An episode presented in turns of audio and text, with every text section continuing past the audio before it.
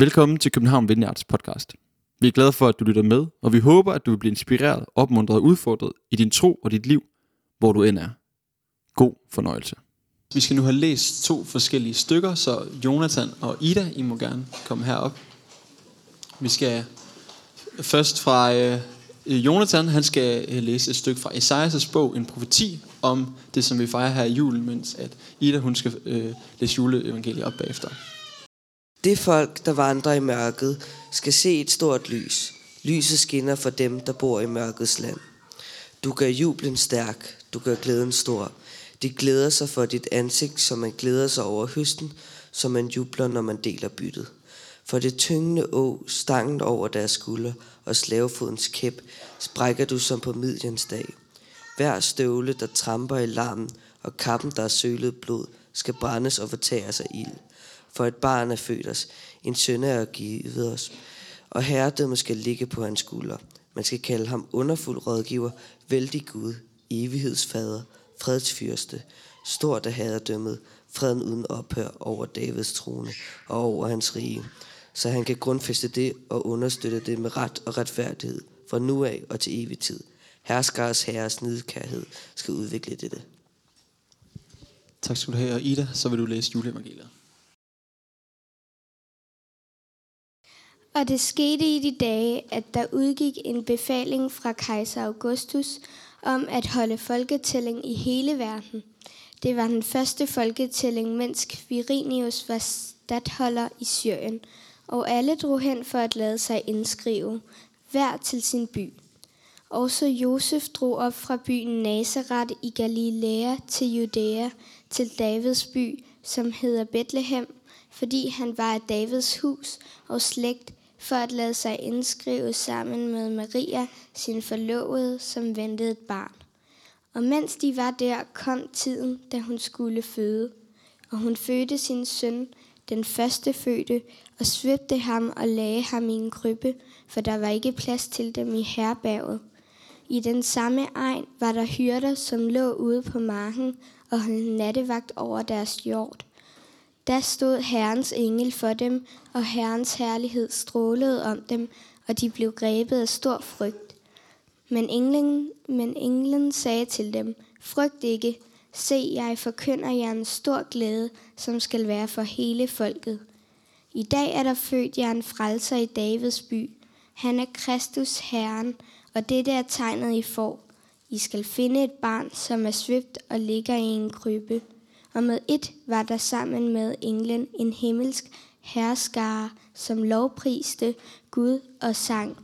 Ære være Gud i det højeste og på jorden, fred til mennesker med Guds velbehag. Og endnu en gang, velkommen her til julegudstjeneste. Noget af det, jeg selv synes er fedt ved julegudstjeneste, det er at komme ind og så lige på den her dag lige blive mindet om, hvad er det egentlig julen den handler om. Og her der tænker jeg selvfølgelig på julegaver og juletræ og julemad og juledag og julestress og juletrafik og hvad end man kan sætte jul foran. Eller hvad? Selvfølgelig er det ikke det, som julen først og fremmest handler om, og det tror jeg egentlig godt, vi alle sammen ved. Jul, det er Jesu fødselsdag, og det er det, vi fejrer her, når vi kommer her til julegudstjeneste. At Jesus, han er kommet her. Og jeg vil starte med et øh, dybt citat fra øh, Bamse og Kylling, det er øh, fra Bamses julerejse, og øh, Bamse han siger noget ret klogt om julen. Han siger, Jesus er fødselsdag, men det er os, der får gaverne. Og øh, det kan måske godt være sådan lidt skørt, ikke? Det er egentlig Jesus, vi fejrer, og så går vi og giver gaver til hinanden og bruger al vores tid på at finde ud af, hvad skal jeg selv have, og hvad skal jeg ønske mig, og hvad skal jeg give til andre på Jesu fødselsdag. Det er jo på en eller anden måde lidt skørt. Og når man sådan lige læser juleevangeliet, som vi øh, hørte lige før, så kan man godt sådan kom til at tænke på, at det er faktisk dem, der har regnet ud, hvordan man egentlig fejrer fødselsdag. Hyrderne her, de kommer og siger tillykke til Jesus. Englene, de kommer på marken og synger, hvad man kan sige, en fødselsdagssang. Et andet sted i Matteus evangeliet, der læser vi om de her vise mænd, som kommer med kostbare gaver til Jesus. Altså, de har virkelig forstået, at det er Jesus, der er fødselsdag, ikke? Og så går vi her og giver gaver til hinanden. Det er måske egentlig lidt mærkeligt. Det tror jeg egentlig godt, vi kan blive enige om. Og samtidig, så Bamse her, i det her citat, han siger faktisk noget, jeg synes er ret klogt, og måske faktisk meget sandt. Fordi at når vi giver gaver til hinanden, når det er det, vi bruger vores jul på, så ligner vi faktisk Gud. Fordi at Gud, han kom og gav sig selv. Gud i julen giver sin egen søn til os. Det er den største gave. Så når vi giver gaver til hinanden, så ligner vi Gud. Den Gud, som har givet sin egen søn. Så derfor tænker jeg faktisk ikke, at det er helt skidt, hvad Bamse han siger på den her julerejse.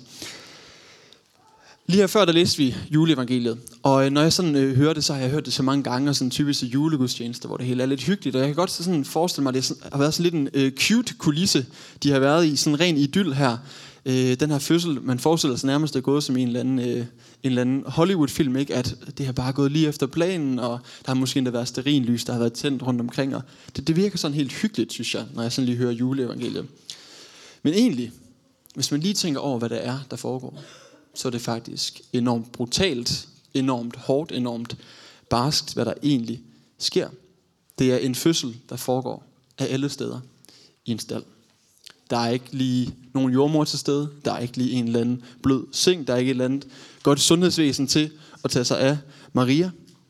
Det er faktisk ret voldsomt, det der sker. Og jeg tror faktisk, det siger utrolig meget om Gud. Det siger meget om, hvad julens budskab er. Fordi den måde, at Guds lys, det bryder ind i verden, det er ikke ved, at han kommer på det her kongepalads, men han kommer i en stald. Han kommer midt i det skrøbelige, som et lille barn, der ligger der og skriger. Så kommer Guds lys til verden, midt i skrøbeligheden. I Filipperbrevet i kapitel 2, der kan vi læse et sted, hvordan der står noget om, at Jesus, han ikke, Jesus han har ret til at blive i himlen. Han har egentlig ret til at blive hos Gud. Han havde ikke behøvet at komme til verden, men han gjorde ikke brug af sin ret. Og det er på mange måder, synes jeg, faktisk det helt utrolige her i julen. At Jesus, han ikke gør brug af sin ret. Han bliver ikke bare i himlen, men han kommer faktisk til os. Og det siger noget om, at Gud er en Gud, som kommer tæt på. Gud er en Gud, som kommer nær. Gud er en Gud, som træder ind i vores liv. En Gud, som træder ind lige i vores situation. Han ønsker at stå med os. Han vil ikke være fraværende, han vil ikke være på afstand, men han vil være her lige midt i vores verden. Han kommer selv i skrøbelighed. Han kommer til os i vores skrøbelighed. Og det er essensen af julens budskab. Og øhm, så har jeg har selv hørt det mange gange det her. Altså, sådan, åh, hvordan, hvordan kan man få det til at give mening? Hvordan kan man komme med et eller andet billede, så det, så det kan komme til at give mening? Det har jeg sådan gået og tænkt over. Og så var det, at der var en, øh, en ven, der tippede mig om et godt billede på, måske prøve lidt at forklare, hvad det er, der foregår her i julen. Hvad det er, det betyder, at Jesus han kommer her til verden. Så vi skal have fat i to forskellige vinterviser. En fra B.S. Ingemann og en fra Sten Stensen Blikker. Ingemann han har skrevet en, øh, en vise, der, øh, den hedder I sne står urt og busk i skjul. Og der taler han om, at det er så koldt derude. Han står ligesom inde i en hyggelig stue og kigger ud og kan se ud. Det er koldt udenfor. Det er koldt ude i mørket. Jeg stod selv op i morges og satte mig i en stue og kunne kigge udenfor, der var rim på træerne. Det var, det var koldt derude, ikke? Og så er det sådan lidt hyggeligt at være indenfor og kunne kigge udenfor på, at det er koldt derude. Og så kan man faktisk sige, at jeg tror, det var med Jesus i himlen. Han har kunne kigge på jorden, og så kan du sige, her er rart, og dernede er koldt. Der er så koldt derude. Så er der Sten Stensen Blikker. Han har skrevet en anden julevise, som hedder Det er så vidt herude. Så han står selv ude i kulden, og så siger han der i visen, det er koldt herude. Han står ikke bare og betragter kulden. Han går faktisk rundt i kulden. Han mærker kulden på sin egen krop. Han ved ikke bare, at det er koldt udenfor. Han har det faktisk ikke bare rart inde i varmen. Han kan kigge ind i stuerne og se, at der er hyggeligt, mens han selv går rundt derude.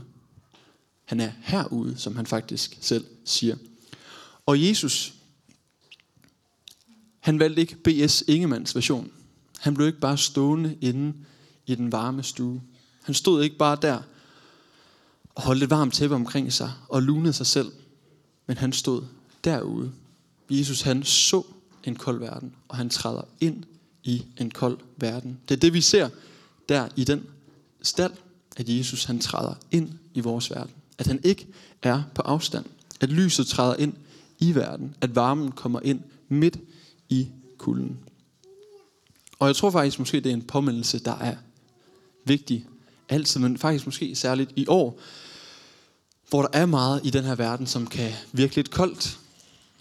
Måske vi hver især har mærket kulden i vores eget liv, mærket bekymringerne. Og her er det bare vigtigt at huske, at Jesus selv, han er fredsfyrsten. Jesus han siger selv i det, som Jonas han læste op før fra Esajas' bog, at freden den er uden ophør. Freden er kommet. Her i et år, hvor at vi lagde ud, året ud med coronakrise stadigvæk, og var isoleret, så åbnede det hele op. Så kom der krig i Ukraine. Masser af forfærdelige ting er fulgt med i kølvandet på det. Inflationskrise, energikrise. Vi er måske på vej ind i en økonomisk krise. Der er stadigvæk en klimakrise. Der er alle mulige ting, som har ramt verden, som måske endda, fordi vi selv er en del af den verden, bliver ramt af det selv. Vi mærker måske selv kulden, vi mærker måske selv bekymringerne. Man kan måske genkende til ordene fra Sten Stensen Blikker, det er så koldt herude. Jeg går selv rundt her i kulden.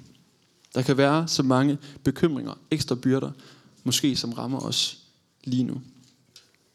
Og så derudover, så er der alt det, som livet også er fyldt af, alle de mål, vi hver især har, og kan bekymre os om det. Der er nok ting, tror jeg faktisk, at bekymre sig for lige nu. Og der er det bare vigtigt igen og igen og igen at huske på, at i vores verden er håbet flyttet ind. Lyset er flyttet ind i verden. Lyset er kommet, for Jesus er her.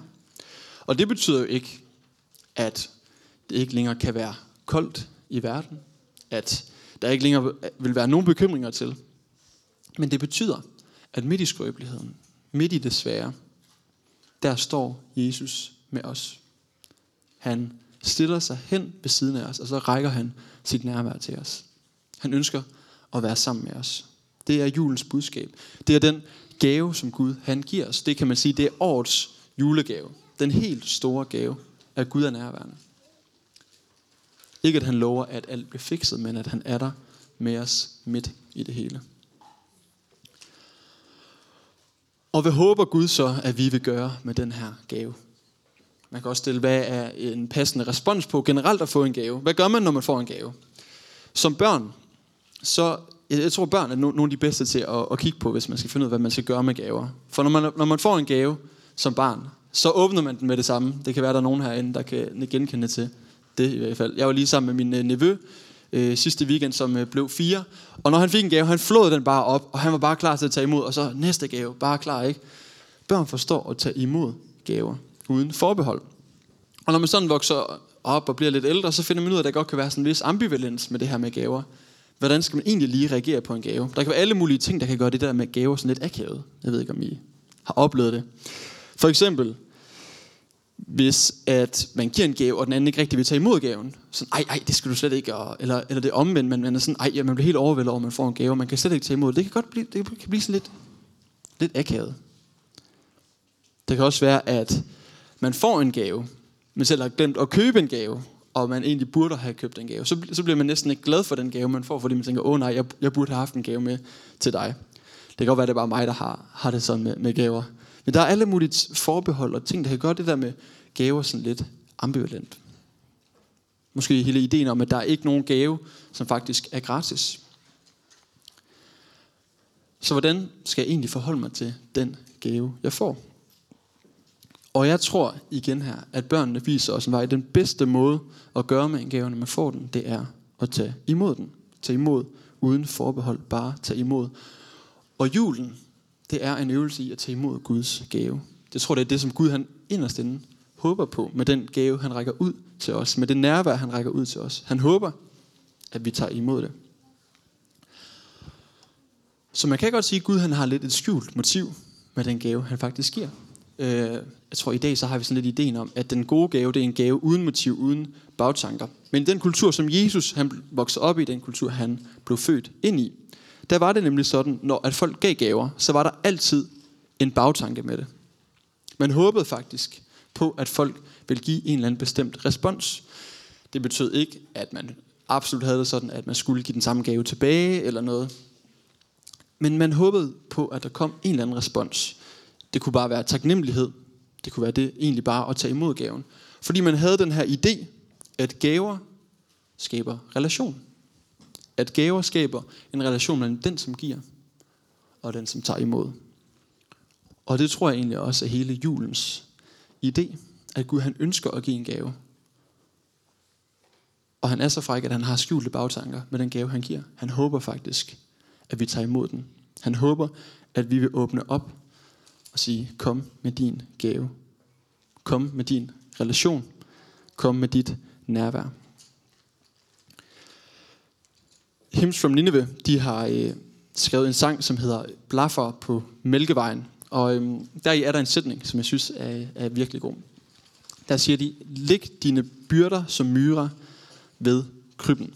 Det er egentlig en øh, sang, som handler om, at øh, man kan sådan her i livet, det kan være helt meningsløst, man scroller ned igennem sin øh, telefon som øh, Sisyphos, der bare går op og ned af det her bjerg. Sådan sidder man der med sin telefon, og det hele kan virke meningsløst, og der kommer alle mulige dårlige nyheder i ens feed, og der er ingen konstanter tilbage. Alt er bare op i luften, og hvad kan man overhovedet regne med her i verden længere? Det er egentlig det, som sangen den handler om. Og så hen mod slutningen, så kommer den her fantastiske sætning. Læg dine byrder som myrer ved krybben. De vise mænd, som jeg lige var inde på i starten, de havde gaver med til Jesus. De havde kostbare gaver med guld, røgelse og myrer. Jeg tjekkede lige op på myrer. Det er en eller anden øh, harpiks fra nogle træer i en del af Afrika, som ja, er helt særlig. Hvis man så tørrer det, så kan man øh, brænde det, så bliver det sådan en rigtig kostbar og dejlig røgelse. Så det springer, bringer sådan en god duft. Så det er en meget kostbar gave, myre. Det er noget, man kun kunne få i en bestemt region. De har bragt den hele vejen til Jesus. De er kommet med noget helt vildt kostbart, så man giver noget helt vildt kostbart, når der kommer en konge. Man giver det bedste, man overhovedet kan tænke på. Og så kan man måske godt tænke her i julen, hvad kan jeg give til Gud? Hvilken gave kan jeg give til ham? Og for Gud, der tror jeg, at det kostbarste er, at vi kommer, som vi er. At vi lægger vores byrder som myrer ved krybben. Vores gave til Gud er, at vi giver vores liv, hele vores liv, over til ham. Og der glæder han sig som en far, der glæder sig over sit barn, der kommer og fortæller, hvordan man rent faktisk har det. Så hvis vi skal give Gud en god gave, så skal vi ikke bare give en uærlig version af os selv, men give os hele vores liv. Så modtager han os, han modtager vores gave, som er, at vi lægger os og vores bekymringer hen foran ham. Og det er julens budskab, at der møder Gud os. Han blev ikke bare ind i den varme stue, men han går ud til os, midt i kulden, midt i bekymringerne. Og der siger han, kom til mig, læg din byrde her, og så skal det nok blive jul. Tak fordi du lyttede med. Vi håber, du går herfra med fred i hjertet og mod på mere. Du kan finde mere fra København Vineyard på Facebook, Instagram og vores hjemmeside. Du skal vide, at du altid er velkommen i vores kirke på Nyvej 7. God dag.